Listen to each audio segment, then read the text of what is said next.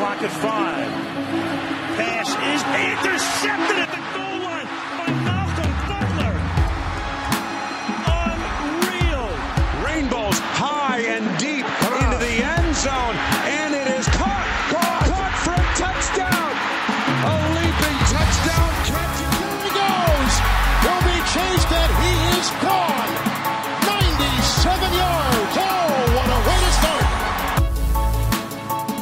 Does he get both feet in right here at the end, Jim? What are they going to roll it? He caught it. Touchdown. He did what? He did what? He runs to the 50. He runs to the 40. The guy is drunk, but there he goes. We are seeing another spectacular effort by Marino, who fires. Touchdown! Oh, that's loose. Allen steps up. Jumps over Says a prayer. Stop it. Oh, please. What a catch. That's insane. That's insane. The game's final play is a Wilson lob to the end zone, which is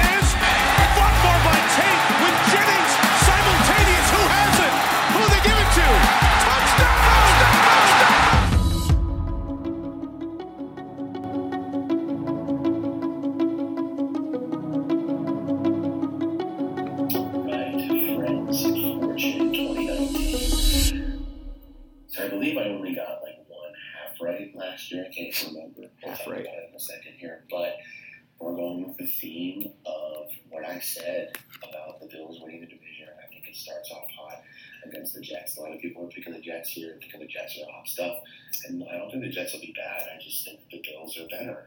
So I say Josh Allen repeats the performance that he had in the final game last year against the Miami Dolphins, the game that Josh Oh. Allen had with three passing touchdowns and two rushing touchdowns. So Nope. five total touchdowns and route to a victory Kinda. in MetLife Stadium. Got, I mean, we got a victory. All right, Josh here, defending uh, Friends Fortune champion. Got three right last year. No matter what Rossi, Rossi says, don't listen to him. Got three right. Three right. Say it one more time, I don't check. Gonna go Three on right. uh, my time capsule, Friends Fortune, whatever we called it. I forgot already. Super Friends Fortune. It was a time capsule. It's all about the running backs for this Friends Fortune. Super I'm Friends Fortune go time capsule. Wide receivers. I'm gonna go to that Falcons Game that Adam was just talking Ooh, okay. Julio Jones, Adam Thielen, two of my very favorite wide receivers in the NFL. They're gonna go for offensive explosions in this game. We talked earlier about uh, offenses starting hot. Didn't happen on Thursday night, but I think we'll see it here.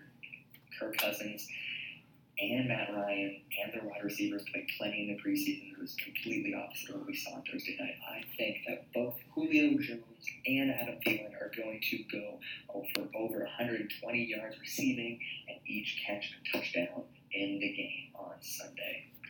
There you go. All right. Well, there it is. So, uh, how was yours? I always feel a little bit better when we're both wrong. uh, yeah, I mean we won. I just really thought that it was going to be because our offense. Well, here's here's my thing about my friend's fortune is that obviously it was totally wrong, but I will say we started off really hot, and it looked like Josh Allen was going to have the type of day that was conducive to what I said Okay. because he was very efficient. And I think that that first sack fumble really threw off the rhythm. And then the tip that was picked and returned for a touchdown. And after that, after that was really kind of just let's scramble to find some points, and they got knocked out of rhythm. But again, we still got the victory, so I'm happy with that. And Yeah, absolutely. good teams find ways to win games when they shouldn't. So I mean, yeah, that's one way to spin that. So definitely take that. Uh, I was also wrong. Adam Thielen finished the day three catches for 43 yards. Julio had six catches for 31 yards. I mean, it didn't it didn't help. Both had touchdowns though. It didn't help that Kirk Cousins had ten passing attempts. Yeah, well, eight of ten. So I have that stat here. The the Vikings ran 48 plays, 38 rushes, 20 pass or 10 passes. No, that's wrong. Yeah, that's, that's right. 10 passes.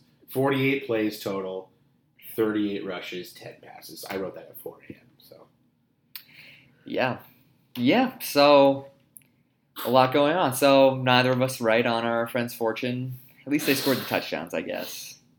Feel proud of that. Yeah, they both least- got touchdowns. At least I got that going on, right? All right, everybody, welcome to simultaneous catch. We are back in the rhythm. You know, I'm we uh we went all summer without like recording, and now we've recorded three times in the last week. In the last four days, five days. Uh, well, Saturday. it was a week. Sunday, Monday, Tuesday. Yeah, well, Oh, you said three times. I thought you said two times. no, three times, three times in the last week. I'm glad you relish our time together. I do. Whatever. My name's Josh Lapping. I'm Adam Jeffrey Rossi. And we're very excited to be gearing up for week two of the NFL. Everyone uh, either has a win or one loss, so nothing's too bad or too great yet. You can be uh, excited if you won, but if you lost, it's okay. It's not that big a deal yet. Do you know Matt Moore was the backup in Kansas City? Right now, Yeah. I did not know that. I didn't know Matt Moore was still in the league. Apparently, he was 0 for 1 on Sunday. Wow. I was trying to look up Pat Mahomes stats, and uh, it says passing Matt Moore 0 for 1. I did do that math. I don't know it exactly right now, but right now, to prove you wrong, he is on pace for over 6,000 yards. But maybe not quite wrong because he's only on pace for 48 touchdowns. So you can hang your hat on that. Well, that's a good lead into our rant rave recall segment because I have a recall. All right, recall it, man. My recall It's about the New England Patriots. is on one Patrick Mahomes. Oh, that, oh I am I'm- proud of you for that. I, am done being a hater. I'm done. I'm done talking about regression. Kid was incredible. I just want to be on the side of rooting for him now instead of hoping for. you know, He was amazing. I, I 30 or 25 of 33 for 378 yards and three touchdowns, and he had the three touchdowns in like his first four attempts. I it was it's amazing. Seventy five point eight percent completion percentage, uh, eleven point five yards an attempt. I mean, the, the kid is unbelievable. He's so talented. Matt Morris is back up. we learned. Uh, But honestly, eh, he's just and, and like I said, you know, we talked about it when I talk about the regression for Pat Mahomes. I never mean it in I don't like the guy. I just I don't know. He's I- been a hater for quite some that's time. what I'm saying is I've always been on the side of he's not as good as people think he is. He is. Did He's they, as good as people think he is. Did they end up scoring on that drive where he overthrew Kelce? I don't think they did Because on if, a no look if he hadn't done that silly BS He was wide no open. look pass, then he would be on pace for 50 touchdowns. I don't. I actually don't know if that. They I don't know I don't know if they did or not. But But th- that was on Good Morning Football this morning. They were showing the pass, and uh, they said Andy Reid dialed this up perfectly. He's wide open. Pat just threw the layup. Stop. trying too much. How amazing would it have been though if he completed it? I done it before. I would have enjoyed it. But again, recall. I'm done with. You know, he may regress to 48 touchdowns this year. You know, something like that. But the guy is incredible, and I'm. I mean, he's he's one of the best quarterbacks in the NFL right now, and he's certainly playing like the best. So I, I'm I'm recalling my regression of Pat Mahomes. I'm officially a Pat Mahomes fan. I like that. I am proud of you. You told me I was going to be proud of your recall. I thought it was going to Yep. be about the Patriots. No. That's fine. You're still.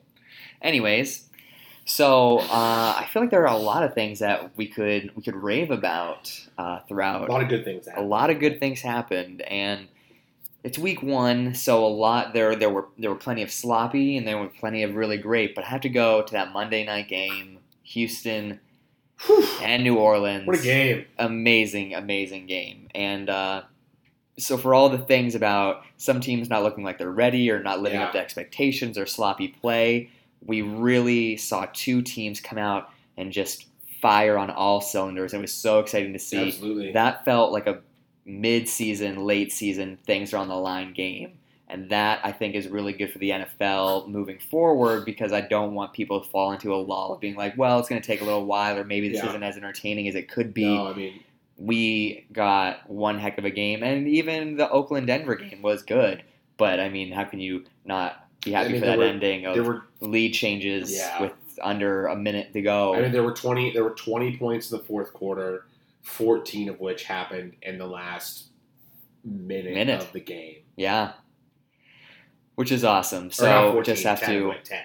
Oh, they had a right, right, right. Field goal, But still, I mean, 20 points in the fourth quarter. Uh, New Orleans scored tw- 27 of their 30 points in the second half. Impressive. It was, so it, Houston was up 14 to 3 at halftime, and then they got outscored 27 to 14 in the second half. I mean, it was, but they, but they were. It wasn't like they were shut down or anything. They scored a touchdown in each quarter.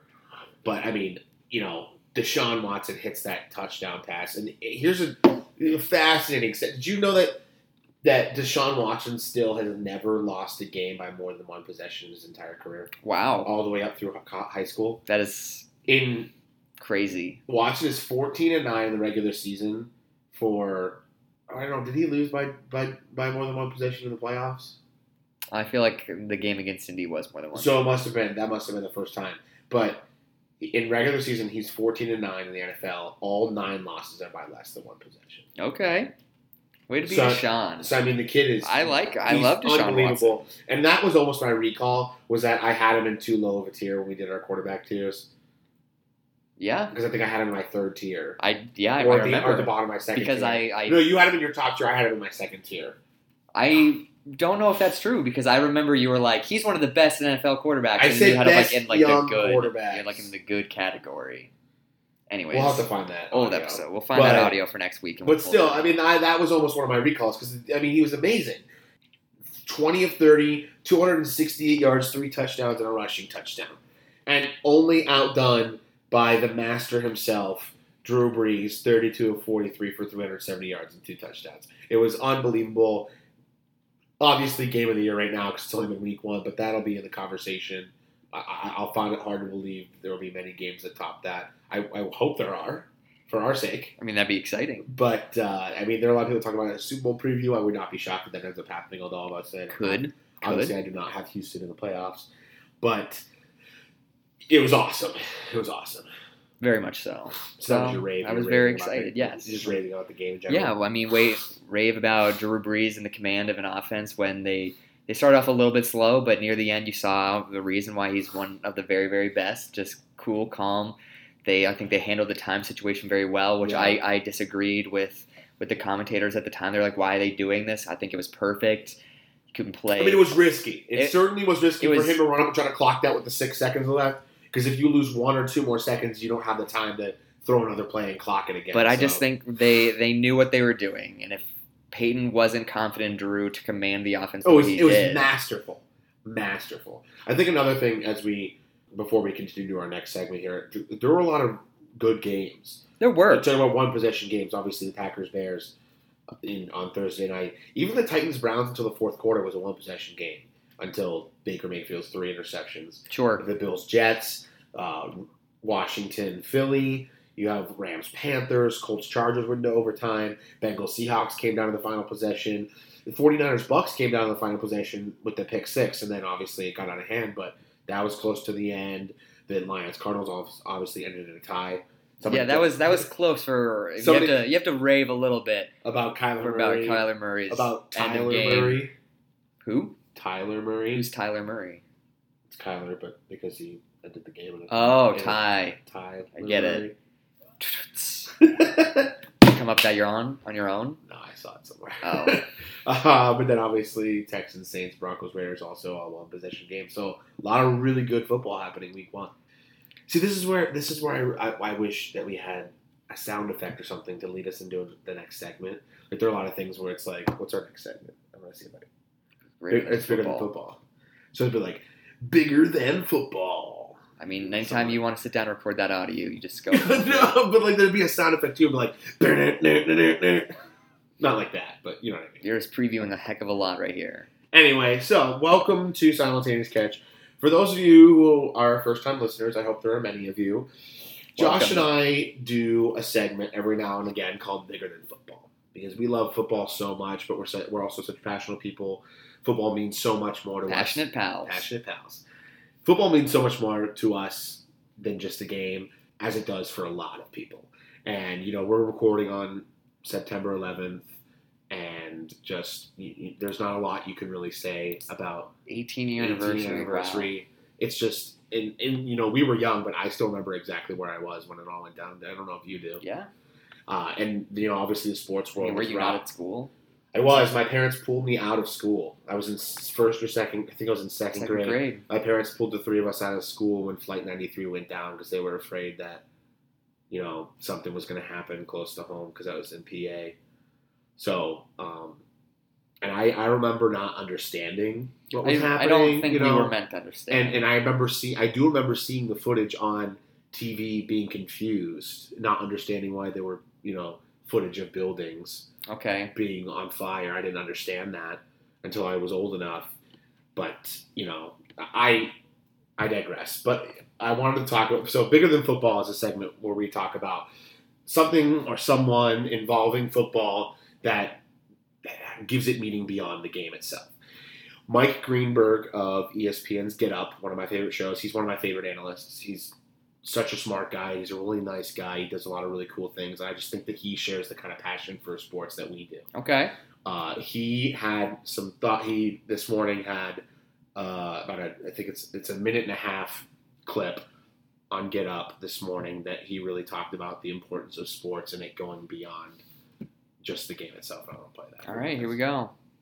Now, guys, uh, good morning. Um, you know, last year on this day, we hosted a special that was based on an exhibit that I helped design at the 9 11 Museum, which is called Comeback Season. And it was less about the events of 18 years ago than it was about the events that took place in the weeks and months that followed and the extraordinary healing power of sports. It was a wonderful reminder that in times of tragedy, and that was, of course, among the most tragic events in the history of our nation, that there are few things, if any, that can bring us together as a people, can bring us together as a culture, and can bring us together as a country quite in the ways that sports can. And, and it was a reminder that sometimes with the really important games, the most significant part is not who wins or who loses, but simply the fact that they were played at all. So that's what that exhibit was about, and that's what our special was about a year ago, and we were all very proud of it. My recollections of the day 18 years ago are quite personal, as I think they are for almost anyone who was from New York. I don't know anyone who was from here who didn't lose someone they knew in the towers that day, and I did. And, and so on this morning, as is the case every year on September 11th, you know, we all think about all those people,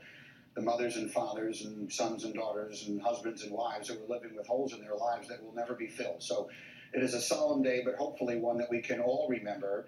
Um, that among other things, there are many things that bring us together as a country and a people, and uh, there may not have been a, a time that I can think of where that has been more relevant than it is right now. And hopefully, sports more often than not can help do that. I just think that that is such an it. He's so well spoken on a lot of issues and a lot of you know emotional, personal topics, and I just I, I could not have put it any better. Just how the healing power of sports. I love that sentence and the healing power that football has, and sort of in a, I'm not, this is not in a joking way, but a, a buddy that I work, one of the guys that I work with, he came in on Monday morning and he was in such a great mood. I was like, "Why are you in such a great mood, man?" He was like, "I'm not gonna lie to you. I'm like, I've been depressed for a while, but football's back. I'm okay again." And it was funny, but in a much more real sense, that that's a real thing. Oh yeah. You know what I mean? Like there's such a healing power about. I mean, obviously it's football for us above all, but just sports in general. About you know, there, there's a there's a level of when you watch. I mean, my dad and I never watched sports together ever, but my dad sat down for the last three or four holes of Tiger Woods winning the Masters this year, and that was a really cool thing for me to sit with my dad and watch that, and then watch him hug his son, his kids Yeah. you know and so like there are things like that that happen where you're going through transition periods in your lives and you know i've been outspoken over the past months on this show about i've been going through the past year of this show that i've been going through a tough and painful transition in my life in my world. Right. and having this podcast and having shows is what has helped heal me through a lot of this stuff. Sure. and obviously healing is not linear. You know growth is not linear. But there's something about me on sunday. You know i was super sick doing the show in a terrible mood. I got some terrible news from, a, from an old friend of mine but you know oh i'm gonna cry Uh. but like i see that highlight he hits john brown the bills are winning the game like that's just there's such a uh, it's it's crazy but that's why that's why i love sports so much and that's why i love this game and why i love the bills it's just i have these moments in my life where like i feel like i really needed to win and when i didn't feel like i could win myself my team did it for me, and that's Yeah. really cool. I can't. I didn't think I was gonna cry. That's all right, man. That was beautiful.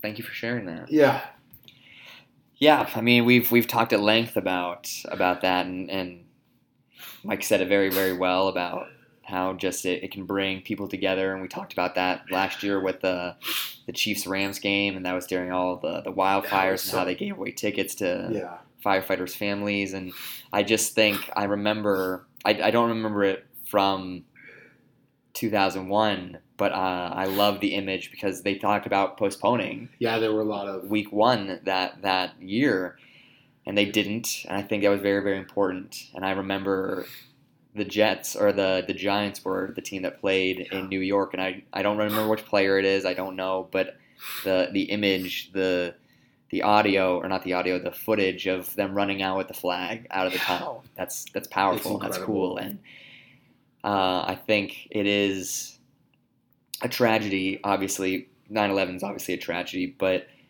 I was speaking to somebody the other day about how it's it's a shame that it takes such extremes for people to for come people to come together. But in a way, it's just beautiful that when things like that happen, and things in a more minor case at times, but it brings humanity together, and we realize we're not that different. in And- ti- in a time in our lives, in a time in our country where we really need to be bringing people together more than tearing them apart. It's really, really nice and helpful to be reminded that sports and football are one of the most powerful ways to do that. Absolutely, So good stuff. bigger than football. Adam cried. That's yeah. I don't know if everybody's listened to the show before. It's not the first time Adam's cried. It's not the first time we've cried. I think it's about the third time we've cried. Um, but yeah, so It's I'll, always during that segment, though. I'll have a I'll have a bigger than football for next week too. Uh, about one of my fa- another favorite player of mine on the Tennessee Titans, Logan Ryan. He's doing some cool things, and but I'll save it for a segment next week. But uh, yeah, bigger than football. Bigger than football. Now this is when we were press another button and we moved to the next segment. It'd be like, and it'd be like news and notes from around the league, presented by, and then we have like Except we don't have any sponsors. So. presented by Leaca. Give them a free plug there. I mean, they're right down here by our partner. Our new neighbors. Anyway, so we have some news and notes. Obviously, we have to talk about Antonio Brown, right? We do. I, part of me didn't want to do this because it's what he wants. I don't think it's what he wants, especially in this instance. Now my sinuses are all messed up because I was crying. Do we need to take a little time out? No, it's fine. We can. It's fine. We don't want you doing that the So- entire episode. Antonio Brown. Obviously, we talked a little bit about him on Saturday. We did. Uh, Did we? we he, had he already signed with the Patriots? We he did, couldn't remember. Yeah, we did talk about that because we said we didn't think it was going to end well, right? and uh, it's already going rocky. It's off to a not a great start. For those of you who have not heard, there are allegations, three separate reports of a personal trainer, former personal trainer of Antonio Brown's, claiming that Antonio Brown sexually assaulted her on three separate occasions. One of which, if you read the report, included him forcibly raping her. hmm So, some heavy, heavy stuff. Now we talk about this. We've. It's sad that we have had conversations similar to this before a couple times on the show. I I think that we handled them pretty well, but I will say, you know me, I'm always inclined to believing the victim Sure. right off the bat. Obviously, I'm not going to condemn Antonio Brown until we find out some more information. But the more and more I read about it, I, I'm more inclined to believe that it actually happened. And I just, I I know the Patriots released a statement, and he did practice today. I just I feel as though he should be away from football while this is all going on. That's my personal feeling on it. But we'll see how it goes. It is only a civil suit right now. I was listening to Sports Center this morning about it. It's not a criminal trial currently, although many believe it could and will eventually become that Uh-huh. due to the rape allegations. So we'll see what happens. But Antonio Brown, I I don't really have a lot. Right. don't have more Obviously, words. Right this now. is a very um, delicate subject. We're talking about if if this is true, and hopefully, this is a, a an odd sentence or an odd phrasing to say, but hopefully it is true. I don't. Well, yeah, you hope that obviously She's happen, not you hope that falsely. not falsely she's accusing, yeah. right because that it's obviously extremely, extremely serious, and it only if there are instances, and there are instances where things like this are falsely accused, and it only belittles or makes true accusations and and things like this more difficult to follow up on. With all that being said, we don't know what's going to happen. The league's obviously going to take this very, very seriously and As investigate, and as they should, turn over every stone. But as it stands right now, there there's nothing definite. I, like you said, he's practicing today. I do expect him to play at least this Sunday, unless something big is discovered in the next two days, which I don't think there will be. I think this is going to be a little bit of a drawn out process Yeah, just because of the nature of, of cases like this where and I understand that. I just I feel like he should be placed on the commissioner's exempt list until this all figures itself out. But I under I understand that viewpoint and I, I respect it. I certainly don't think you're wrong, but I also think about just who are we to say I mean we don't know. We don't know if it's definitive. We don't know if that really happened and to toy with the man's career and and more so than that, his overall moral character. I mean, we've I've been very critical the last handful of weeks and episodes of Antonio Brown on this show. I remember at the beginning of the summer I was very on board. I've completely changed, but this is this is completely different than anything. This is different than frostbite on his foot. This is different than throwing a fit about a helmet. You can say he's being a, a diva about any of those things, but this is extremely serious. So I, I will say this: one of my favorite things that Stephen A. Smith he, of ESPN he does first. take. sure, yeah. One of my favorite things he says is, "If it looks like a duck and quacks like a duck, it ain't a damn mongoose." It's one of my favorite quotes that he says. Oh gosh. And again, like I said, we can hold off until there's an actual definitive it happened or it didn't happen. But you look at a guy who has clear issues. You look at a guy who threatened to punch his GM in the face. right? You look at a guy who has shown a lot of selfish things, and you look at the emails that came out between him and this trainer that were very explicit and very violent and very ugh, just uh, cringeworthy at times. It looks like a duck and it quacks like a duck right now. So I'm not. I'm, No, I, I- I, I'm, I'm inclined more to believe that this happened and that Antonio Brown should be as far away from football as we can get. But again, we don't have to dwell on this topic much longer. Uh, in fact, I would, I, I would not like to because it's making me upset. But you know, is there anything else you'd like to say on the, on the matter? We can move on.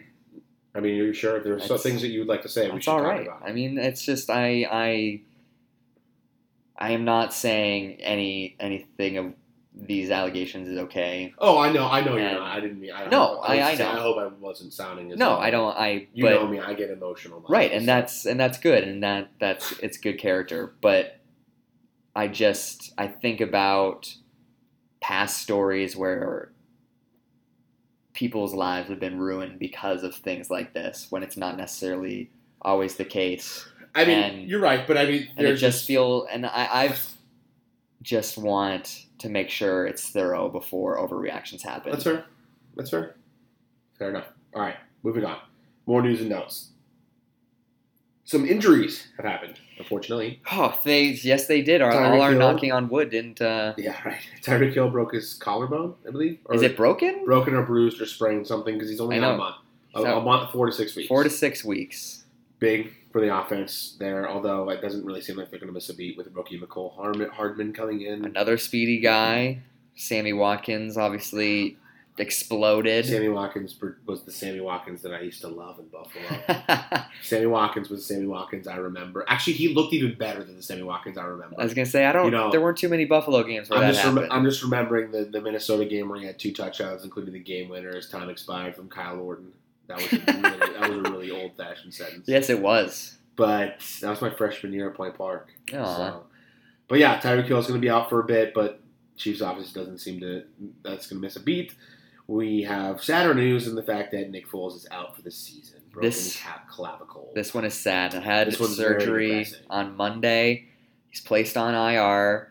The team fully expects him to come back Yeah. uh, when he's eligible, which I believe is week 11. Oh, And so they're not done for the season. he's not done for the season. He's placed on IR, but so they're going to hand the reins to fifth round pick Gardner Minshew. How do you We- feel about this kid? We need to have we need to have a sound effect for like cool name alert.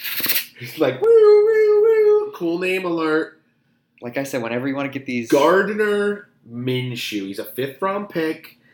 He played excellent. Amazing, amazing. He was like game. 22 of 28 for like 275 yards, two pair touchdowns. of touchdowns. He had the one pick, but I mean, he had a great game. I will go on a limb and say if they weren't playing the high flying, high scoring Chiefs offense, They may have won a game right there. I believe they would have. It wouldn't have looked as bad as it did on the But score sheet, But here's the other and I think they would have definitely been in it. Do you think that they put up 26 points on a different defense though? Because the defense for the Chiefs is known to be not as good. Sure, I mean, but they're they're not pushovers. I Not mean, they all. I mean, have they they have have, good offensive Honey line. Badger, they have Oh, you're Frank talking Clark. Jacksonville, but you're right. They're not pushovers. They do have. Oh, I thought I thought you were saying would Minshew not put up points against? I did, but I thought you were saying that they're not pushovers like the Jacksonville offense isn't pushovers. Like they have pieces. Oh, and they- I- they do. Which they also They do. very much do. But yeah, so I mean, Gardner Minshew is going to hold down the fort. It, I'm not saying anything bad again. It's it's just not going to get easier here. No, I mean, they play. They go to Houston to Mhm. play the Texans next week. Let's look at the rest of their schedule here. So hold on, you saying that he can come back like week 11? Is I that the believe the news is full as it can come back week eleven. Okay, so they they go to Tennessee. They go to to Houston this week. Probably a loss. They have the Titans coming in on Thursday night the following week. Then they go at Denver, at Carolina, home for the Saints, at Cincinnati. Jets come in, and then we're looking at a Nick Foles return around there. possibly. But I mean, those I mean, those are those tough. The the games that you think that they could win are on the road, and the games that you know the, you have a couple home games, but they're against really tough opponents. So we will. we'll see what happens. But I mean, the kid certainly certainly showed up and showed out he, that he has talent. Any guy that can rock a mustache and not look weird doing so Did he is really rock it? Yeah. He looks great. Gardner Minshew. Looks great with a mustache. He's been doing it since since college. He just seems like a good guy. And you know, honestly, I'm not I'm not going to make a prediction here, but I know the Jags of last year and maybe what we saw obviously from a defensive standpoint on Sunday was bad. Yeah. But this is a team where a guy like that can come in and succeed. This is a remember, this is Tom Coughlin. He has his fingerprints all over this team. I mean, I think he's certainly a better quarterback they- than Blake Bortles, and they went to the title game. him. Right. If they can get their defense to be up to par, and if they can get their running back Fournette going, this isn't an awful situation to be in. Played at East Carolina, which is where Zay Jones went to college. I don't know if they ever played together. They probably did. I don't know. and uh, then transferred to Washington State before he was drafted in the fifth, the sixth round of the NFL draft this past year by the Jacksonville Jaguars.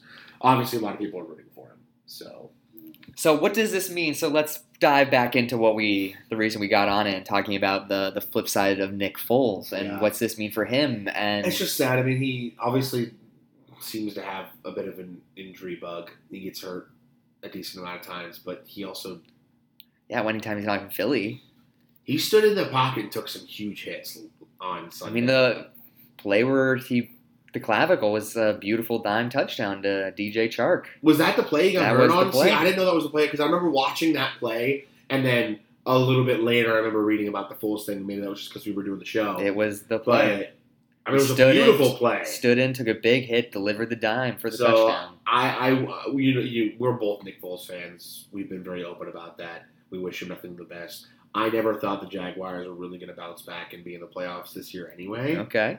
But I really, I really doubt it now. It'd be cool. The story would be cool. You know me. I love the story. I love the theater and the drama of the NFL. So it would be cool to see Gardner Minshew just show up and show out every week and start beating everybody. But I don't think it's going to happen. Maybe he's the next Tom Brady. Probably not. Is that not the story? He has a better mustache than Tom Brady. All right. Other injuries we I got. don't think I've ever seen Brady with facial hair, really. Yeah, he's he he does the gruff.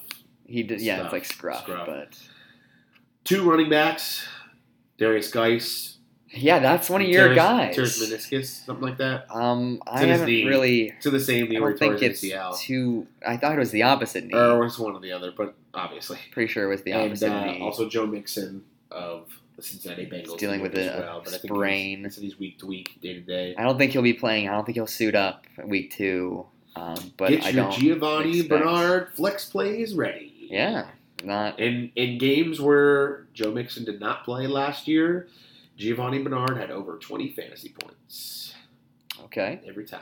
So get your Giovanni Bernard in the flex. Just want to talk about this real quick. Uh, Derrius Guice was one of your your big guys. I love one of your. He- favorite players coming out. And he looked really great in the, in the, in the preseason. He looked great. preseason. He looked fresh. He looked strong. He did not look that good against this. I know Philly's front seven is very good, which is probably part of the reason why he struggled. But What do you think this does from a mental standpoint to this young man? it's going to be an extreme. It's either going to galvanize him incredibly more so, and that nothing's going to stop him, and that he can come back from it when he does. And if he does, hopefully he does, then he'll feel invincible. Nothing can stop him. He can come back from anything. okay. or it could just totally destroy his spirits. And I hope he has the right people around him to support him, so that the former or former happens, not the latter.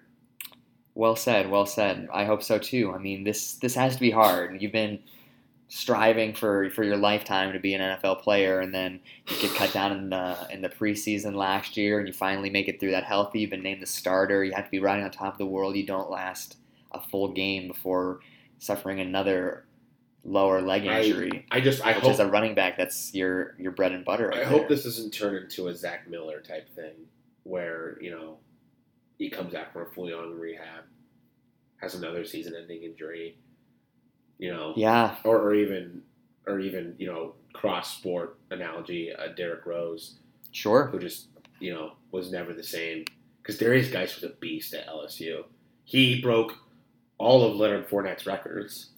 Yeah. So I mean, he was better than Leonard Fournette. And Leonard Fournette was a number four overall pick, wasn't he? He was top five pick. Yeah. So so again, well, I we're talking about a lot of sad news. I mean, you know, it's not always a Next segment. rose and flower segment. Overreaction, not an overreaction. All That's right. our next segment. Was that your sound effect? Yeah. All right. I'll go. Should I'll a give a little. sound? Yeah, you didn't make a sound. Oh, do you want to make a sound? I'll sure. sound. All right. Overreaction, not an overreaction. Okay. So there you go. We're getting We're sound our stick now? We just do homemade sound effects. I mean, would that not be the charm of That's our kind of fun, though. We, we should table that for later. But regardless, we're gonna do overreaction, not an overreaction. We each have three statements that we're gonna propose, and we're gonna talk about whether or not we think it's an overreaction or not an overreaction. All right. My first statement is that Miami Dolphins will not win a game this season. Overreaction, not an overreaction. It's an overreaction. It's an overreaction not because they're a team that obviously doesn't deserve to lose 16 games. I think they are, but the probability of doing that just I think is unrealistic in It's happened today's twice league. before Has happened twice before, but it's we've also seen teams that look like they should. A lot more has to go Wrong. wrong than just a few things going right to win one or two games in the NFL. Let's do this. Let's do this now. Let's bring up Miami's schedule, and I want you to tell me which game they win. Okay. Okay. So they they have the Patriots this week. Well, they're not going to win that. It's at home. They're not going to. Then they have the then they go to Dallas. no. Then they're home for the Chargers. Miami has often had the Chargers number. Here's the next one. They're home for Washington. Could that could be it? That's- Especially so. Hear me out on this. Depending on how they continue to go down the road with Washington, let's say they only win a game, they could be turning. the They could be Dwayne starting Haskins. to Okay. turn the turn the reins over. Absolutely, Okay. Okay. It's possible. That's October 13th. So Okay, so we'll see what happens there. But okay. Could I, I think it's an overreaction too, but not by much. no, I really think they win maybe one or two I games. they it, they're a bad team. They're they're tanking. I mean, this is this is it. This is I talked about it all year. This is the reason they gave Flores a five year contract instead of a typical four that you see out of a rookie head coach because they're giving him the mulligan this year. They're letting him get that pick. So and they've traded everybody away to get just a gold mine of picks to make I mean, this they have a ton of picks. how I'd they love to want bring to up Miami so. Dolphins picks right now. I'm gonna, I mean, we can talk about that later on I down just- the road, but it's an it's it's. I'm just confused why Ryan Fitzpatrick is still in. They should really be. Uh, I mean, Josh Rosen didn't look great either. He was one of three with an interception, so the Miami Dolphins have a draft pick. Okay, yeah, obviously. draft pitch. It says they have a draft pick in each of the first five rounds. Yeah, of course they do. So they have two first round picks Yeah. in each of the next two upcoming drafts. Yeah, Uh, I they have two seventh round picks. two second round picks this year, at least. This is going off the top of my head. I know at least it looks like that. We could look it up later, but yeah. All right, you're next. My my first one is that Josh Jacobs is uh, one of the best running backs in the NFL now. Whoa! I've read a lot of things. I've there have been people that have compared him to Alvin Kamara. There have been people because he's done something in his first rookie game that hasn't been done since LaDainian Tomlinson, which was over 100 uh, all-purpose yards and three touchdowns. People Two people are anointing. He only He, had two. I'm pretty positive he had three. I thought he only ran. I thought he ran for two. I thought he ran two. I think he. Well, let's just check this out to make sure. Let's get stats. All right, thank you, stat guy. I was wrong. So he did only rush to two, and I thought he also caught one. I didn't watch that game. The most important thing about that is that Stat guy redeemed himself. He he pulled it through. He pulled it out, and we appreciate it. It's an overreaction. I, I I I was about to say not an overreaction because I thought you were just going to say one of the best young running backs in the NFL, and I would say that's not an overreaction. I think he is, but he's certainly not the best running back in the NFL. People, uh, And I think I think that he has the talent to be that type of back. But not only does he have the talent, he has the, the the drive because he showed up to the press conference and all the reporters were handing him the ball so that he could hit- the I'm the best out of the park and he kept saying I left a lot of yards out of the field.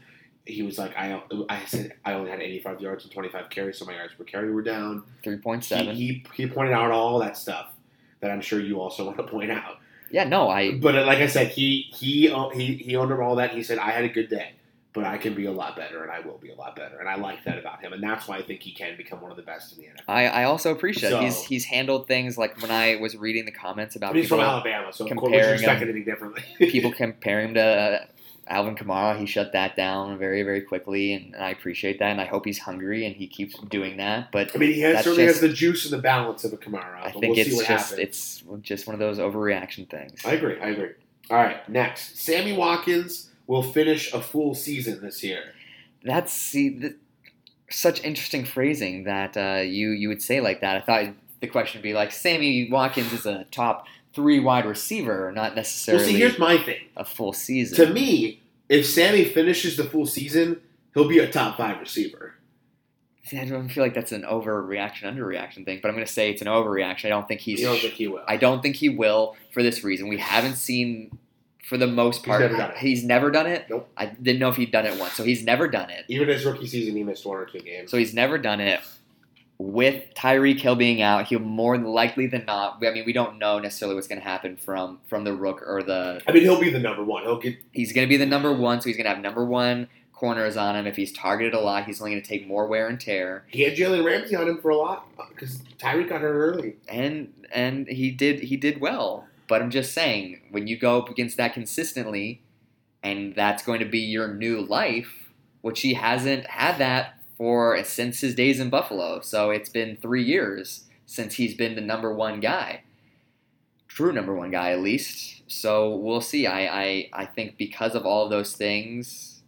Um, but I, I would also go as far to say even if he does stay healthy, I don't think he's a top five guy. I don't think this is an overreaction. I think he finishes the full year, and I think he finishes at least top ten, if not top five. Okay. I think that he, he's a perfect fit for this offense. And I said he looked even he looked better and healthier than he ever did in Buffalo. Even even in his first year. Sure. You know what I mean? He was coming off a tweak from college into his first year. He looked so good. Espe- On that first play where he caught it, made two guys miss and bolted down the middle of the field. He was so fast. I don't remember him ever looking that fast in Buffalo. That's fair. So I don't think this is an overreaction at all. I think that he will f- hopefully finish the season I'm saying hopefully because now that I'm saying it, obviously, it's not going to happen because I'm going to jinx everything. But I, I really, I really think he finishes a full season, and I fin- think he definitely finishes as a top ten receiver. All right. So, all right, Sammy Watkins, you're next. I almost did my next one. That's all right. Let's uh, let's turn it around and talk about. I think the really easy um, question right now. Everyone's freaking out about uh, Lamar Jackson being uh, the MVP favorite based on Week One performance. I'm to switch it around and say that Dallas, Dak Prescott, will finish top three in MVP voting. Well, our buddy Mike Negus thinks he predicted like weeks ago that Dak Prescott would finish top four. Top four. Okay, well I'm gonna I- am gonna up the ante and say top I think it's an overreaction. Dak Prescott's a very good quarterback, and you know me, I love Dak Prescott. I think that he's just as important to that team as Zeke is. We had that debate earlier. But he's not going to have that stat line every week. He's not going to consistently put up those kind of numbers because they're going to lean on their running game with Zeke and Tony Pollard. They're going to lean on that more often. It just so happened that the Giants' secondary is not very good at all, and they took advantage. I, I think Dak's going to have a great year, and I have I, I brought this graphic from the last five games. He's also a Giants killer. His last five games against the Giants, he's five and zero with a sixty-six percent completion percentage, averages three hundred and ten passing yards, thirteen touchdowns, zero interceptions. So Dak Prescott likes beating the New York Giants. I mean, So, so I, seem to have those. I think it was a perfect storm for him week one. Kellen Moore didn't really show a lot of his stuff in the preseason. He came out with all these formations and motions and these really cool plays, and he was showing off all his new weapons. And right? Zeke had just come back. The emotions were there. I think it was a perfect storm. Dallas is going to be a very, very good football team. Like I said, I think them and Philly at both end at twelve and four, and one of them beats them on the tiebreaker. And I have it being Philly right now. Okay. So I, I, they're going to be great. I don't see Dak finishing top three in, in voting. All right. Cool, cool, cool. So, and you do. No, I don't. Okay. I don't. I think he will be very, very good. Uh, like I said, I, I still have Dallas winning the division. I love the pieces around him. If I, I think the additions, Michael Gallup is coming into his own, at least from what we saw. Looks great. Randall Cobb is a great player in that system, which I which I really dug. We we talked about not on the show, but just in, in person, whether or not he was a better or worse uh, than Cole Beasley Yeah. and and those things along those lines. But Dallas just has the system and the players to make Dak Prescott great. So will he be a great player? Yes, but he's not, in my idea, what constitutes a most valuable player. I agree. Well, you brought up Lamar Jackson. So let's do the same thing here. Lamar Jackson will finish at least top three in MVP voting. Oh man, um, no, not because it's not deserved. You're saying this is an overreaction. This is an overreaction. This this is not going to happen. Not because it won't be necessarily deserved. okay. but I don't think I still don't. They're, they're, what happened on Sunday is not going to be the norm. If he is, then he surpassed Patrick Mahomes as the best quarterback in the NFL. Best it has air quotes because we don't. That's up for debate and numerous debates. At least in my opinion, I think it's in your opinion as well. But I don't think they're going to win enough games. Unfortunately, I think the MVP always seems to come from one of those teams that goes 13 and 3 or 14 and 2 or 15 and 1 and even if we think there are players that are better more deserving they don't get that recognition So I'm saying this is not an overreaction, but I want to get to a better point here. Even after what you saw, you still have. Do you still have the Steelers winning the division? yeah Okay. All right. i week 1 means very I very understand little that, and that's why we have this segment because people overreact to week one like it's crazy. A lot of stuff happens that you know. Last last year, week one, Ryan Fitzpatrick and the Bucs hung forty eight on the Saints right and went on to do nothing. So I understand. You know what I mean. So I I understand that, but uh, I'm still so. So you you don't. How many wins do you have the Ravens having then? i still have them having around 10 Okay. All right. that's what i All right. yeah I'm still very confident. I, i mean it's not it's not crazy Like, i think the whole division is extremely tough but Even Cincinnati looked great. You see, They Zac did. Taylor, that offense, he revitalized. Andy Dalton had 420 yards, three touchdowns. I think that was like a career high. It's him. amazing. John Ross came back to life. yeah, that's that would be a great one to talk about because that's also no, it's a flash in the pan. Why did they go? I see. I would say it's a flash in the pan if this were Marvin Lewis offense, but this is Zac Taylor who comes from the Sean McVay tree. He knows how to get his guys involved, and they don't have AJ Green right now. I think he's going to get all the targets. Eh, Tyler Boyd. eh. I mean, he's only going to two touchdowns every game, but get those big plays. And he can get some big plays. All right. Next segment. I didn't even ask you my third one. Oh, did you? I thought you did. I No. thought that was your third one. Go ahead. You were talking to me about Lamar. Previous segment. I I appreciate that we have a sound effective reverse to move backwards. So staying in the uh, let's stay in that AFC North. Let's talk about the Cleveland Browns. This is the same old Cleveland Browns that we've always seen. Overreaction. Tell me about it. They're just like a little bit above that. No, I'm just kidding. I'm kidding. Okay. No, I was the one who said it was overreacting. You agreed with me when they talking about Super Bowl and James said AFC title. That's an overreaction. Just as much as they're the same old Browns is an overreaction. They're not. They they again. Part of this is I'm high on Tennessee. Sure. I have them winning their division because of exactly what they did week one. Their defense is great. They made some great additions. Their secondary is super tough. And, you know, I think Marcus is going to have a breakout year. He had three touchdowns and no picks. Now, one of them was a 75 yard screen pass to Derrick Henry. It's not going to happen every week, but he had a very good game. So, like I said, I, I think Tennessee was just really good. And I think that Cleveland overlooked them a bit. They were feeling themselves a bit and they got punched in the mouth. I think they needed that. I think it was the best thing for I think it was one of the best things for them. So this is an overreaction. I think that you know, do, are we picking that game? No. Okay, I already did my picks, and I have Cleveland bouncing back in a big way, winning Monday night, Okay. and then I have people in New York freaking out. Gase is going to be fired by week three, but still, I, I, I really like I said, Baker is going to get the right of the ship. You know, ten, again, I think Tennessee is one of the better teams in football, so I think they just got punched in the mouth because Tennessee was ready to go, and nobody was talking about Tennessee winning that game. Sure. So I think that's an overreaction. They're not the same old Browns. All right. All right. Now you Next segment. There we go. Biggest questions from week one. Presented by Yeah. Okay. Spectrum. Oh my. you can't get in trouble for doing like plugs for people, right? I think we, We're just helping them out. Maybe we could. We don't have permission to. Use How dare stuff. you? We do not have permission to use their names. All right. So uh, what what are your what are your questions? So one of my biggest questions is, where is it? One of my biggest questions for you. Wait, no, is that a cold read? That was a cold read. I don't want to say that.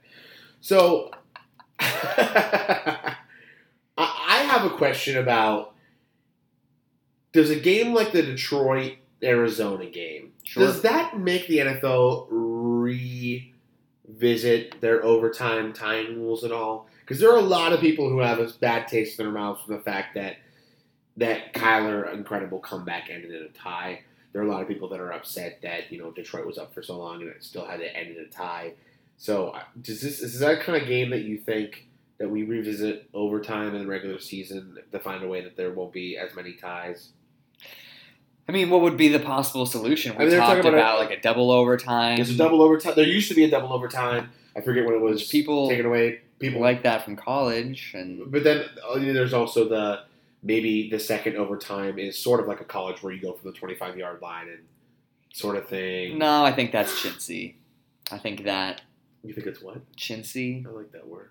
Oh, thanks. I don't know. I mean, that of of the overtime rules, I've been very vocal, and you've disagreed with me about what I think the biggest flaw of overtime is, and it shouldn't be the first team that scores. A t- I think each has to have at least one opportunity to hold the ball, And they've done that. and that was an instance. So I think that played fine. That was just a, So you don't have any issues. I don't. I think that's an instance where I'm on your side where the defenses just played better than the offenses. Let's say that you're starting, let's just even the benefit of the doubt of you're starting at your own 10 and you need to get to at least the opponent's 40 to give an opportunity for Yeah. a kick. So that's 50 yards, that's half a field. If you can't get that, then I think the opposing defense did a great, great job, and I'm fine with it being a tie. Okay. You, I would, I'd like to get your opinion on this. I, I really like. I, I don't. I'm not distraught over the fact that we have ties. Sometimes I think they're kind of cool. I think ties are cool because but it, but at the same time, I do get a little, a little eye rolly when the game was as great as it was. I didn't want it to end that way. You know what I mean? I wanted somebody to take it and win it, and nobody did. So that was a little upsetting. Uh, I'd be open to people proposing new types of rules to see if we can land on a really cool one. Like I said, I actually loved the AAF's overtime rules. They put that it's first and goal from the ten yard line. Just go ahead and try to score. I think that's awesome. That's exciting. And I know that you maybe you think that's chintzy or sticky, but again, I think that you know obviously it doesn't happen right away. It can happen if the one overtime runs out. All right, both teams get a first and goal. See if you can get it. I mean, they, people want to right. say I think people want to say that I wouldn't mind it if it they played if it's like the second overtime. Right. But I'm saying that people people will say, "Oh, that favors the offense." I think it favors the defense. When the, when there's not enough room and space to run, that I feel like the defense doesn't have as much place to cover. I feel like it's an even match. I think it really depends on teams for me. Which my- my again, opinion but again, that. that's fine. You know what I mean? It would depend on the team anyway. If your offense is good, your offense is good. So, but again, fair. I digress. Very fair. All right, so one of my biggest questions is um, going to be, and this is going to tie into you being a, a Bills fan here, the usage of our PSU guy, Saquon Barkley. He came out, had his head on fire, uh, ran for like, I don't know, was it 50 yards on his first run, and then had like a catch that was for a first He down, looked, he looked very good. and then he fresh. had like 13 carries, touches the rest of the game. Yeah, I think there was more of a matter of New York felt a that they could beat the Dallas corners better than they could beat the front seven, which is very clearly one of the best in the NFL. Fair. And you know, even though Saquon obviously had big carries early, I think. And, and first of all, Eli Manning didn't have that game. no, he did not. You know what I mean? Eli Manning had a decent game. It's just the fact that Dallas scored five touchdowns. You know what I mean? right. and Dallas scored 21 points in the first half, so 14 points in the second quarter. But Eli Manning was 30 of 44, 306 yards and a touchdown. He did not play poorly. So I really think that I think it was more a matter of, oh, what is that? I don't know. Should I answer that? I kind of, yeah, we're going to take a little time out here. So Adam almost just got scammed. I got a phone call from 0000000. I bet that's like a lawyer out in Las Which like Las Vegas somewhere. Really interesting. I'm always fascinated by numbers that are all the same thing. I've never seen that before. Uh, like on billboards, like out west, like they're like That's call nine nine nine nine nine nine, and I'll cover you. I think it's incredible. I had never seen that before. But anyway, back to football. Um, Back to football. but yeah, football. But like I said, I I think it was more game plan than anything. The Giants' offensive line is, is vastly improved from last year. You know, they scored first in this game. They did. They looked good. They So looked moving solid. forward, do they give their best playmaker the ball more often? I Is think this going will- to be more I think common they will than game we were the game. expecting? I think they'll try to do it next week. I think they're going to get punched in the gut by the Buffalo defense. uh, I really do. Like, I mean, they're not going to be able to pass against us because our pass defense is still, I think, I think got better from last year. We were by far the tops in the NFL last year, and our pass rush got better too. I really think that we're going to crush the Giants, and I'm going to feel bad about it a little bit, only for only for Saquon's sake. Uh, I hope the Giants. I don't know. Our friend George thinks he's going to run all over you. he won't. But so I, again, I, I just think that it was more more game plan sake, and we talked. A, I, we talked a little bit about it in the Bills game too. The Bills' first thirteen plays were pass plays because we felt that we could attack the secondary better than we could attack the middle of the field, and I think that New York felt the same way. Now, there's a difference in the fact that. On the first drive, Saquon had a 50-yard run, so why not run him more? But I think that they just stuck to their game plan, thinking that that's what it would work. Okay. And you know they hung in the game a little bit until till the end there. So yeah, I don't I don't think there's going to be an issue with Saquon's usage. But I will say there's a reason why I took McCaffrey over Saquon number one over on our league is because I think that McCaffrey is a safer play on a team that I think is going to be better. I think he's definitely on a team that's better. But like I said, I my my prediction was both of them got to the milestone. So, So I'll be happy. Moving on, right? Yeah, do we have any more big questions we want to talk about? Or Uh, I mean, I think we'll just kind of talk about I want to know if Washington, if that Washington offense is for real. no. Moving on. Next. Do you want to know the reason? Do you want me? Do you want me to back that up without just being Sure. Being uh, Sure. Why not? smug about it. I'll it? let you be smug too much without backing things. up. because if they were for real, like they came out and it looked amazing, and I had to give it my I tip my hat to Case Keenum. He was a player I wasn't very high on. I wasn't really believing in them doing anything. So they came out like Saquon Barkley did. He had 30 of 44 as well, but for 380 yards and three touchdowns. Tip my cap to him. The reason they're not legitimate is because if they were, they would have finished the game. They had every reason to win that game. I mean, I feel like that's a little harsh. There are plenty of teams that start fast but can't finish strong. Not in the way that Washington. that doesn't mean that they're they fake. They, scored in the fourth quarter. they They took the lead back in the fourth quarter. they should have never given up the lead to begin with. The lead that they had, that's it's not a winning football 20 to. 7 at halftime. No, They did that all without a running game, and I think when Adrian Peterson comes back next week and runs like fire is on his cleats, I think that the, the offense is going to look really good. So we'll, All see, right. we'll see what happens. But I obviously don't really still have them winning a lot, but they're a lot better than I think you give them credit for. okay. All right, They're so also going to be uh, playing Dallas, who you just talked about their front seven. are they going to Dallas? Great. Yep. So But their secondary is not amazing. You just talked about how Adrian Peterson was going to run his cleats off against the front seven that you just said could contain Saquon Barkley. So, just saying. Derrius Guice had 18 rushing yards. I'm sorry, Dallas is going to Washington. Adrian Peterson's going to have much more rushing yards than 18. Well, I certainly hope that Adrian Peterson can outrun the guy that can play a game of football. I'm just saying, I hey, you're, you don't really need much more to help your offense out 18 yards as long as you get 50 from a guy. Okay. Well, yeah, if that's our bar, 50 yards. I think he'll have more than 75 rushing yards. Okay. I don't because I think they're going to be playing from behind All and it's a Chris Thompson We'll make game. we'll, we'll make the bet on 75 rushing yards. Okay. What's our bet? It's an over under. I say over. You say under. Yeah, well, what like What's the bet? well, yeah, that's what I just asked you. You don't have any. You're the creative bet guy. I'll have it before the end of the show. Okay, we'll come back to it. Next segment. Who needs a win the most? So we talk about overreactions and things like this, but an 0-2 start is hard to come back from. Harder than you might think it is. Okay. So there are a lot of 0-1 teams. I'm going to start this one off because I think they don't get the win they need, Okay. and I know you're going to be about it.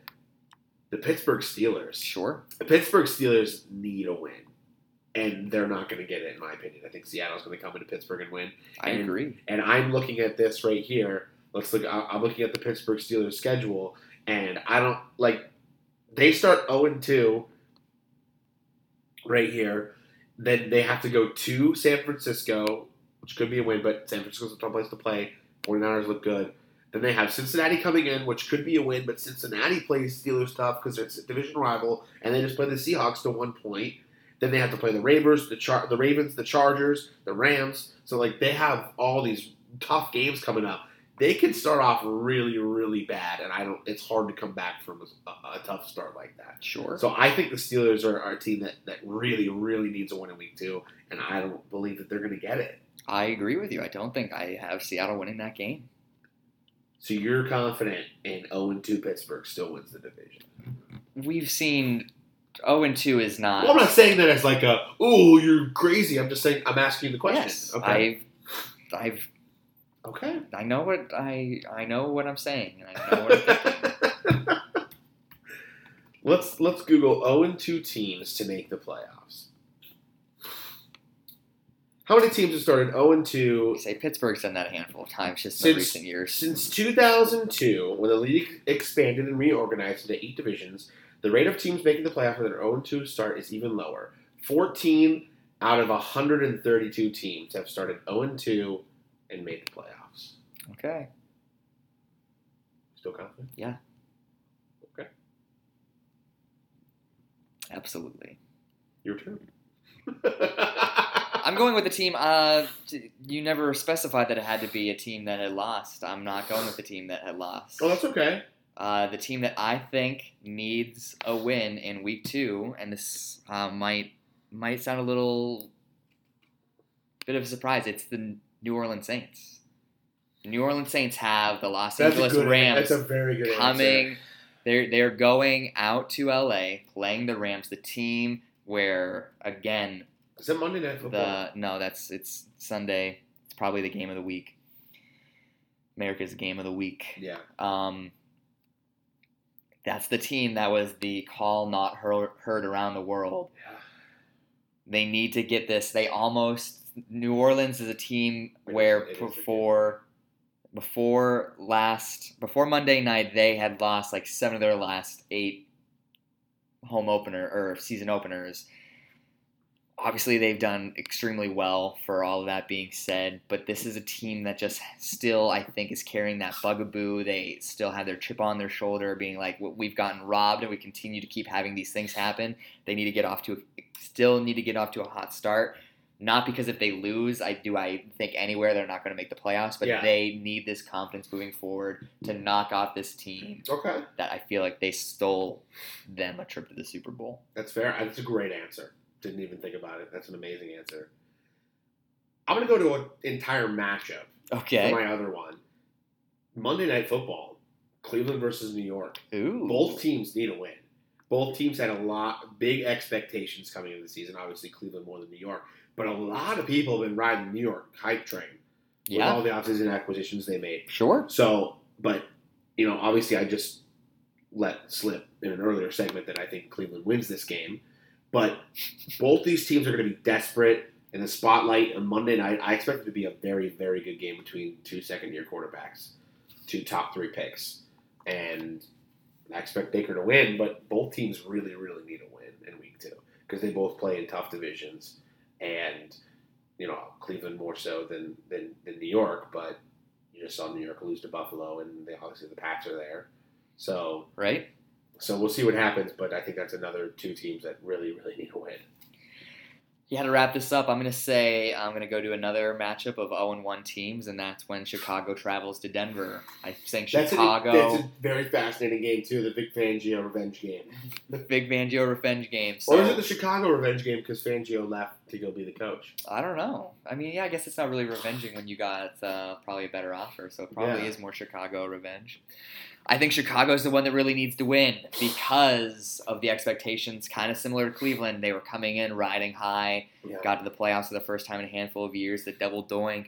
But more so, we talked about it uh, on our last episode. We talked about the world falling down on Mitch Trubisky and everything like that. If this Yeah. offense doesn't start coming alive against what I think, what I think we both believe is a pretty good defense, didn't really show up against Oakland, didn't Yeah. have a single sack Yeah, strange. but I still feel a pretty solid defense if they can't get some things going on to at least show promise, especially after all of the hype and the hope in Chicago. If they go down 0 2, still not, in my opinion, a death sentence. But the, the world will be falling in Chicago. I think if they go 0 2 a year after they go 12 and 4. without a doubt.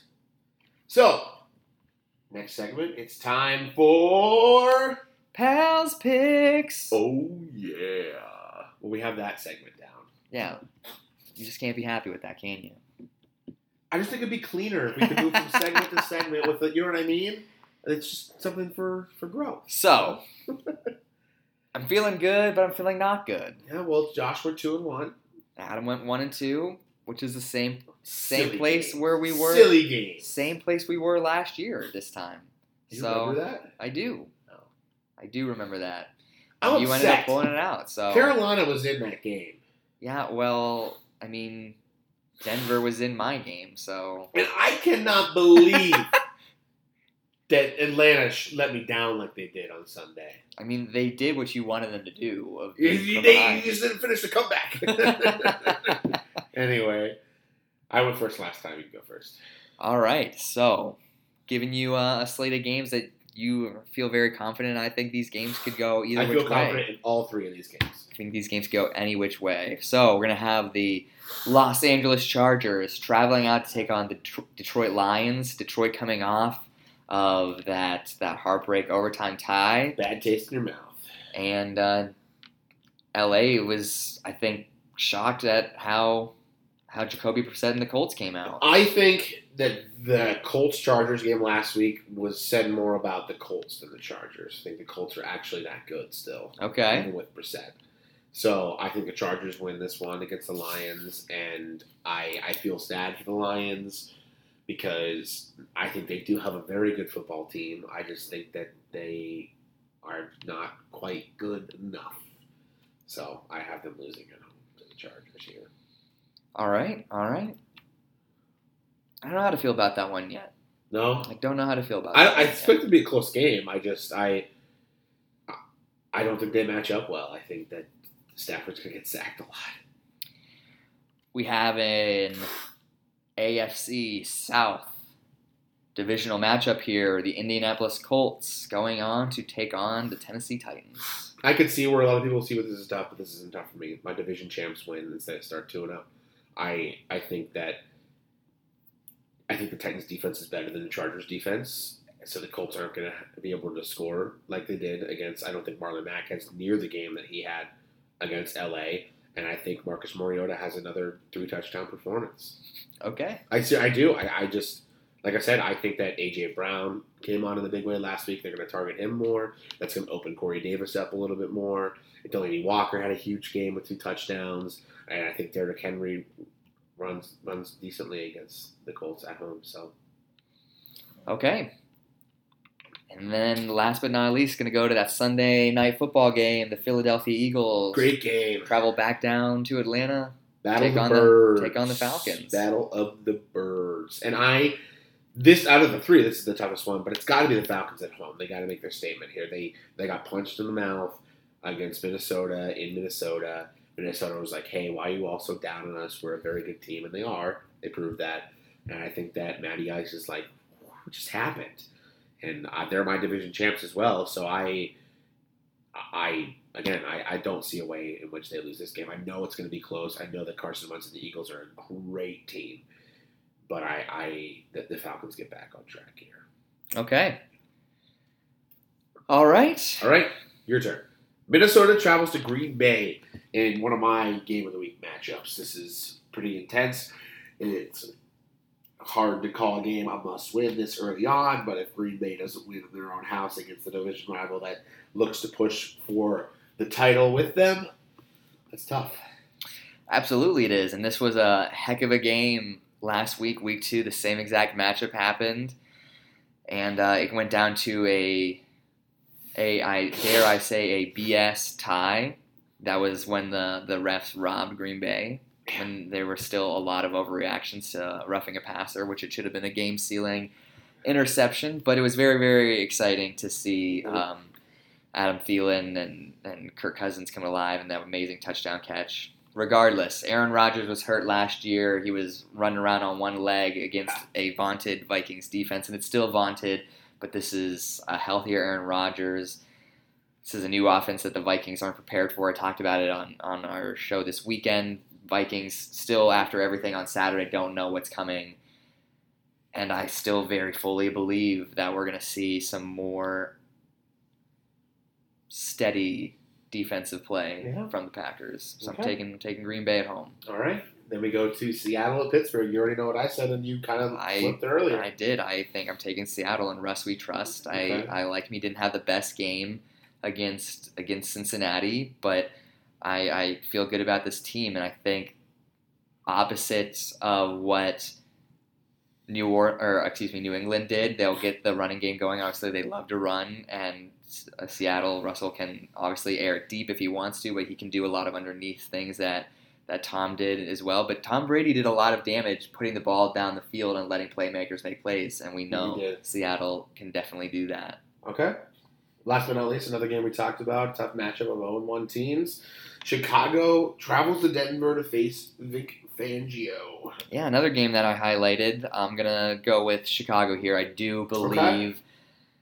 that I was I was very impressed with what I saw as a whole from what I saw from Denver with Joe Flacco. I, I like Joe Flacco. He's a kind of quarterback where if I was a GM, I would not be afraid having if you get the right offensive line around him. I don't think they have the offensive line to deal with this Chicago pressure, and that's going to be the thing. I think this is a game where Chicago's defense should be able to feast a little bit on a pretty um, immobile quarterback. They're gonna, Mhm. they're gonna be, they'll be able to collapse the pocket, and if a quarterback like Aaron Rodgers, who isn't what he was five years ago with moving around, but still has some wheels, had a hard time figuring out pocket awareness and protection, Joe Flacco's going to struggle.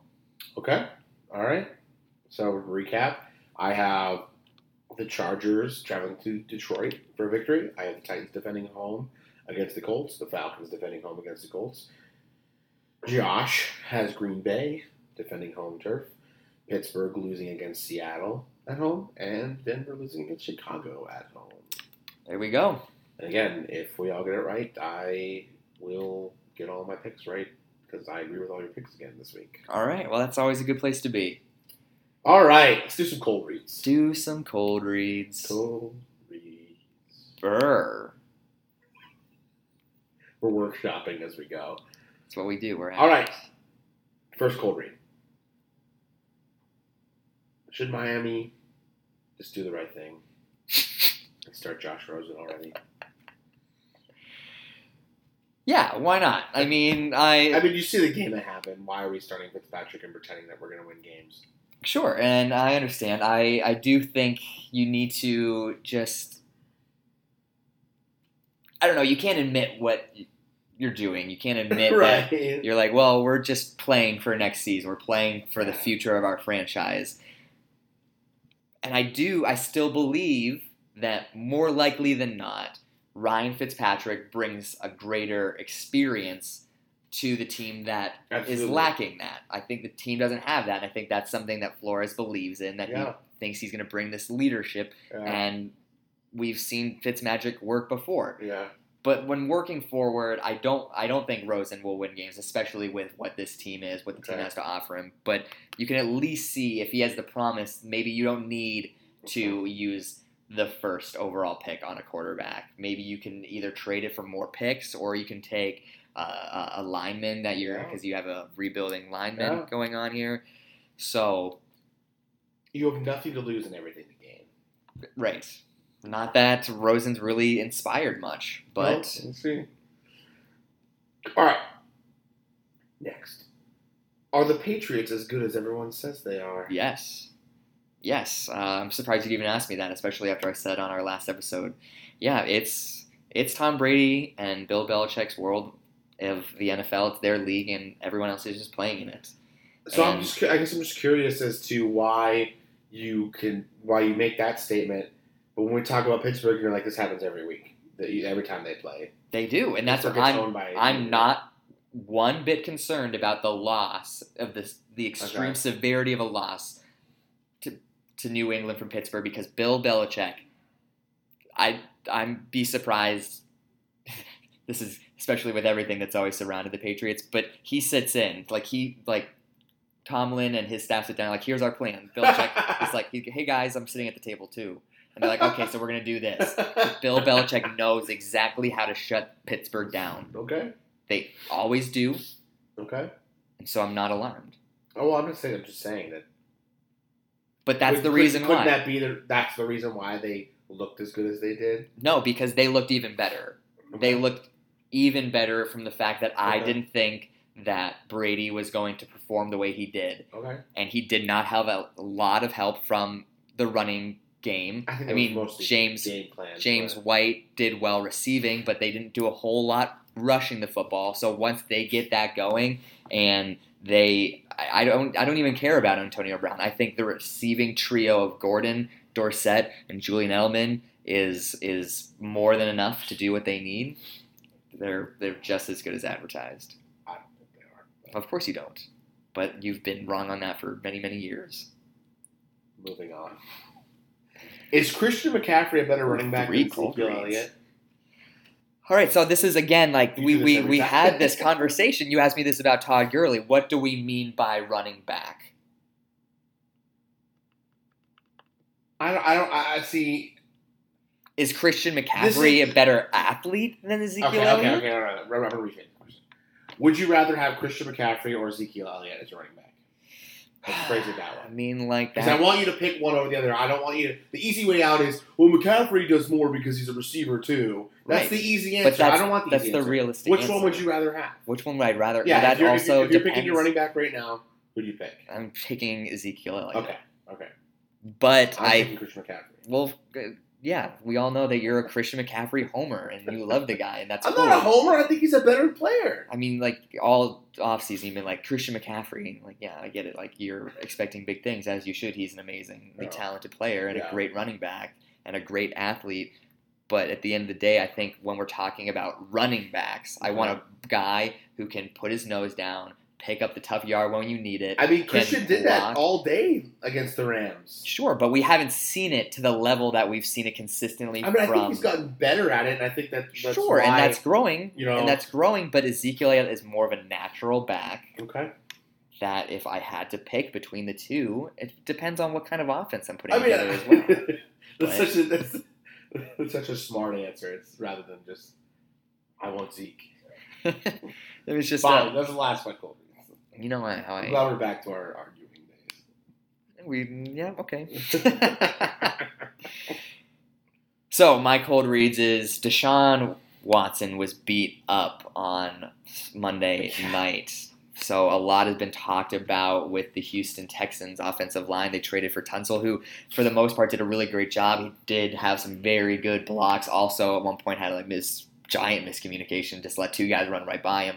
I understand. I feel bad for the guy being put in that position to go down to the the dome after like three days of practice to learn everything that comes with working with Deshaun Watson. But tell me a little bit about what the heck Houston does to protect this, I will say, superstar quarterback that can just who wills the team. In the meantime, for right now, you keep backs and tight ends in longer for, for pass protection. But over time, the offensive line is one of the units in the NFL that time actually does matter. I mean, there are a lot of times where you could plug a wide receiver and running back into an offense, and then boom, they're right there, they're fine, they're performing. You can't really do that a lot of times with the offensive line because they need to work as a unit. They just got a bunch of new pieces this offseason. They just got Laremy Tunsil a week ago. Right. So I really think that this line is going to be okay and will get better. I think one of the reasons why I have the Titans beating the Texans out for the division win is because I think in their matchups, the Titans defensive line is going to going to beat this Texans offensive line. Okay. But I expect the offensive line to get much better as time goes on. So in the meantime, you just have to have backs chipping more, maybe some quicker passes, you know, get a tight end in there to block and, and get a chip off on those def- uh, defensive ends. But I do think that the, over time, the offensive line will just progress naturally because it is a, a, a, such a position of they have to work as a unit, and that doesn't happen overnight. All right, so this one's going to be a little tough for you, okay? Okay. Going quarterbacks, which is which is my position. I thought about doing a running back, but I'm going to go quarterbacks. Okay. I think if you look at the top five passing quarterbacks in terms of yardage from week one of the NFL, there are some names you wouldn't expect. So obviously we talked about you're Andy gonna, Dalton. You're name them. Yes, we Okay. talk. So here are the top five guys that lead the league right now. Andy Dalton's number one. Case Keenum's in there, right? Case Keenum's number four. Dak Prescott's two. Matt Stafford's three. Tom. Mahomes is five. Okay. Give me three Ooh, ooh, ooh. Of the top five passers this weekend. In your opinion, who do you think is going to have big games? So, so I. Right, because these are I'm predicting. these, I'm these predicting. the are. I don't three- think if you if somebody was like, give me the five passing quarterbacks that are, lead the league in yardage, no one would have said those five names. Correct. It's a weird name. It's a weird list. So, So, so I'm so there's going to be five top passers Right. I'm not saying so. Like, let's just say next week. just like we're not saying Pick like Andy. Dalton has, throws 300 yards, so he has 700, still leads the league. Okay, I'm not so saying it's not a that. thing. Who It's a- it's a has the week best Okay, week two? so name three of them. yeah. All right. Uh, ooh, this is fun. Okay. Can I name all five? If you want to. Matt Ryan, Okay. Drew Brees, Okay. Tom Brady, Okay. Baker Mayfield, Ooh. Josh Allen. All right. Throw a little Josh Allen in there. I, I, I just, I, I, think that as much as again, as much as I love Dak Prescott, I think the Giants secondary is that bad, and I think that the Buffalo is going to hit on a lot of big plays in the passing game. You know, with John Brown deep and Robert Foster deep, even though he really wasn't used a ton, but I see that happening. So All right, so that one's more in depth. I'm just gonna give you a quick one, like uh, real that. fast. I want a quick answer? Which Kyler Murray do we see the second half, Kyler the Murray. second half? All Yeah. right. I, I think that, that I think that that's a sneaky, really good game because because Arizona's much better than than Miami, so it'll be nice to see Baltimore match up against a team I, of uh, Baltimore winning. But I think second half Kyler shows up. I think this ends up being a, a, a battle, All right. There we go. Another battle of the birds. There we go. Too many birds in the NFL. Okay. Sorry, there aren't enough land mammals like your Bills. Land mammals. How many mammals aren't land? Dolphins. What? Yeah, okay, one. That's what you you were you were upset about uh, birds. So I I'm not gonna say land buildings. We're talking, we're talking about the, some of the silliest things on this show. Get out of here so I can do fans fortune. Are we not doing tidbits? Oh, you have tidbits? I have tidbits. All right, then gives you tidbits. So something happened this past week that had never happened in NFL history ever. Okay. A wide receiver had 14 receptions or more and did not have 100 yards. Okay. Jamison Crowder, 19, 14 catches, 98 yards. Oh, I thought it was, never, I thought it was 98. never happened before in the NFL. I thought that was kind of cool. Tom Brady. Oh, it's the wrong stat. Never mind. We'll do that later. Um, so something that this isn't a tid. uh, This is I'm saying this is a tidbit, but something that I didn't even think about. People nag on Gettleman all the time, but Gettleman drafted two of the top five running backs right now. Do you know that? In Because he drafted Christian, Christian and McCaffrey Saquon. and Saquon Barkley. Yeah. So he may not know how to draft quarterbacks or some other positions, but he sure knows how to draft a running back. Okay. All right, those are my tidbits. All right, I have Fair one. I have, I, have one, I have a tidbit. Go God, if you're allowed to do it, then I get to do it too. Oh wait, I have another tidbit. Oh, jeez, I'm Should crow. I do mine? Yeah, you should do yours. So my other tidbit is kicker Ty Long for the LA Chargers. Do you know about this? No. He's a rookie punter.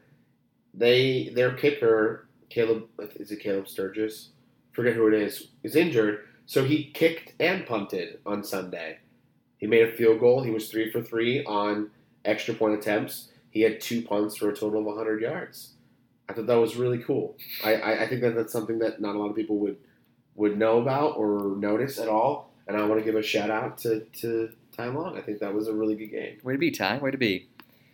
All right, my tidbit uh, talking about the Cleveland Browns. Yeah. The Cleveland Browns scored their first opening possession touchdown since 1995 when led by one Bill Belichick. Last, Oh, on- wow. On Sunday. Wasn't that also the last? Oh no, it was 2004 was the last time they won a season opener. Yeah, I don't even know about that. So it's That's been uh, awesome. poor Cleveland, but They, that's uh, I, that's mind-boggling to me. Same old Cleveland. Same old Cleveland. You know what I wonder though? Just back, doubling back to the whole punter kicker thing. Why don't teams do that more often? Why don't they carry a guy who can do both? There's a lot of guys who can do both. No, I'm sure there are. I mean, there. That's a that's a valuable roster spot. That could be your third emergency quarterback if you need them. That could be another receiver, another running back if you need them. Corners, you always need more of those. I don't understand why people don't look into that more.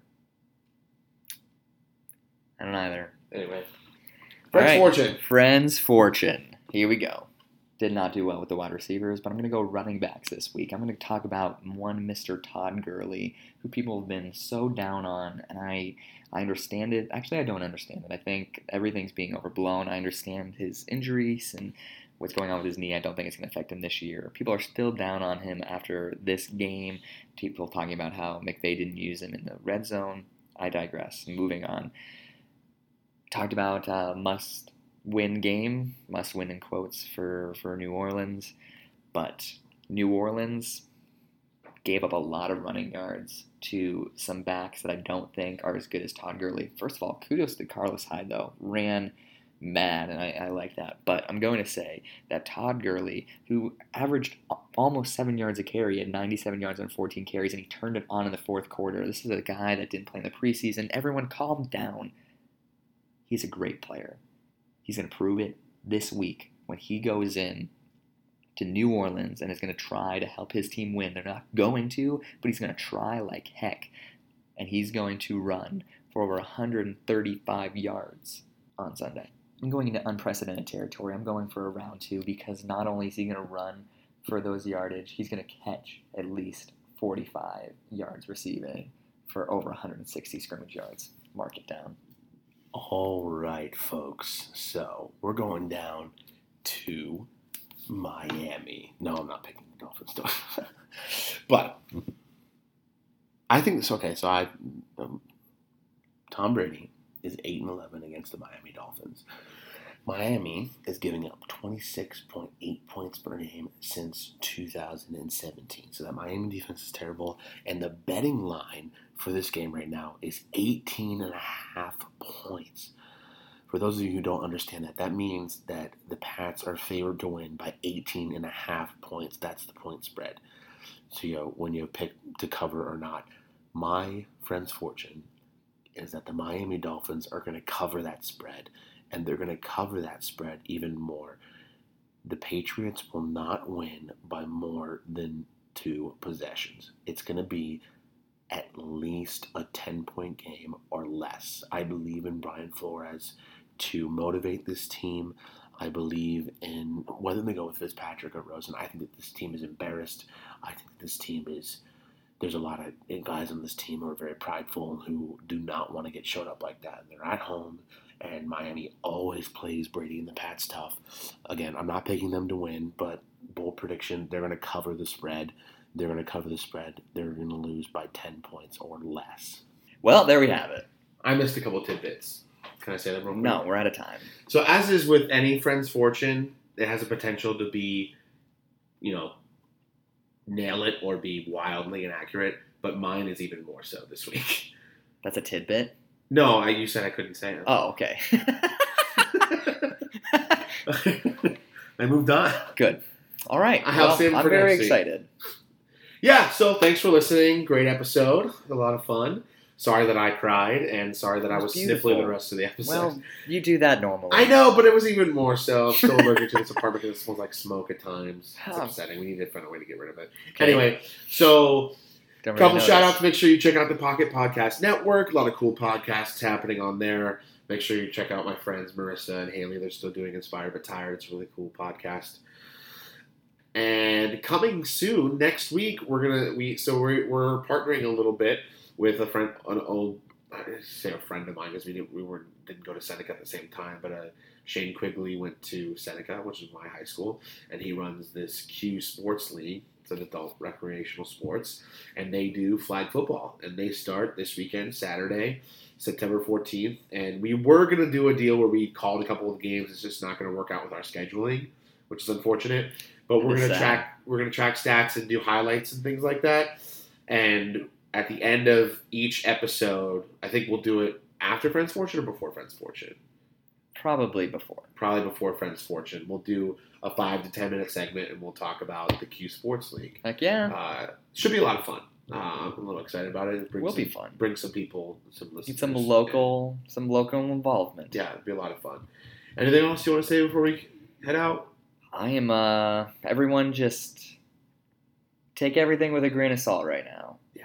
I mean, I get it. Your team's 0 1. You're going to the Super Bowl, but there's a lot of football to be played. Absolutely. And on a serious note, to end us off, It is September 11th. Make sure you go and hug the ones you love. You shouldn't have Mm. to have an excuse to do it, but you should take every opportunity that you get. Make sure you tell somebody that means something to you today how much they mean to you. You mean something to me, pal. You too, buddy. God bless.